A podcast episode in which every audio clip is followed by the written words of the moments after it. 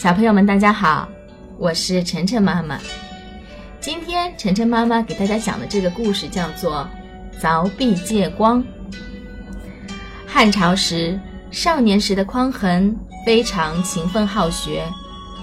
由于家里很穷，所以他白天必须干许多活，挣钱糊口。只有晚上，他才能坐下来安心读书。不过，他又买不起蜡烛，天一黑就无法看书了。匡衡心痛这浪费的时间，内心非常痛苦。他的邻居家里很富有，一到晚上，好几间屋子都点起蜡烛，把屋子照得通亮。匡衡有一天鼓起勇气对邻居说：“我晚上想读书，可买不起蜡烛。”能否借用你们家的一寸之地呢？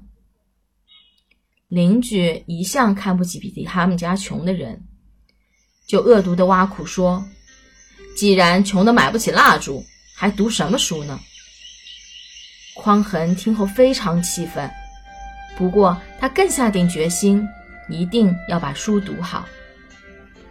匡衡回到家中，悄悄地在墙上凿了个小洞。邻居家的烛光就从这洞中透过来了。他借着这微弱的光线，如饥似渴地读起书来，渐渐地把家中的书全都读完了。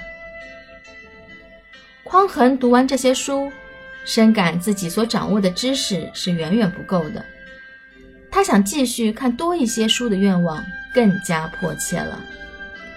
附近有个大户人家，有很多藏书。一天，匡衡卷着铺盖出现在大户人家门前。他对主人说：“请您收留我，我给您家里白干活，不要报酬，只是让我阅读您家的全部书籍就可以了。”主人被他的精神所感动，答应了他借书的要求。匡衡就是这样勤奋学习的。